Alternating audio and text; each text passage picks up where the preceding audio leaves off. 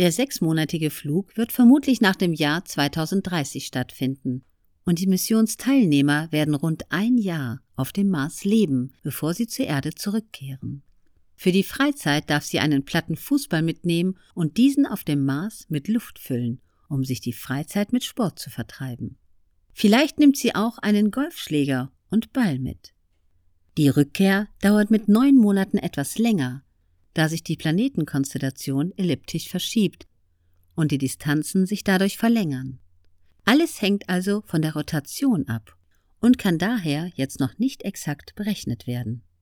Nach der Mission wird Alyssa ihren Astronautenhelm an den Nagel hängen, weil sie aufgrund der enormen Strahlungsbelastungen nur einmal zum Mars reisen darf. Sie plant daher, im Anschluss an die Mission ihren Beitrag in der Bildung zu leisten, insbesondere an Schulen. Ihre Learnings aus der Vorbereitung zur Erfüllung ihres Traumes fasst sie wie folgt zusammen. Erstens, arbeite hart. Studiere alles und finde heraus, welche Möglichkeiten es gibt, deinen Traum zu erfüllen. Zweitens, bringe Opfer. Du musst die richtige Balance zwischen Spaß und Arbeit finden. Wenn Deadlines kommen, kann auch mal eine Familienfeier ausfallen, um weiter am Traum arbeiten zu können. Drittens, gib niemals auf, egal wie verrückt sich deine Idee anhört. Wenn du dran bleibst, kommst du deinem Ziel immer näher. Die Mars-Mission nimmt langsam Züge an. Höre niemals auf, deine Träume zu verwirklichen. Lasse niemanden deine Träume zerstören.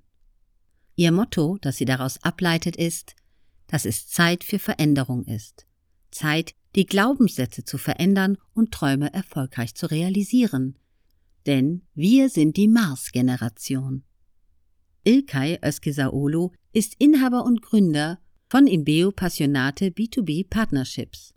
Als Coach und Unternehmensberater im B2Business Development vermittelt er B2B Partnerschaften für seine Klienten in Deutschland, USA, Türkei und den Nahen und Mittleren Osten. Außerdem ist er Autor und Content Creator auf LinkedIn.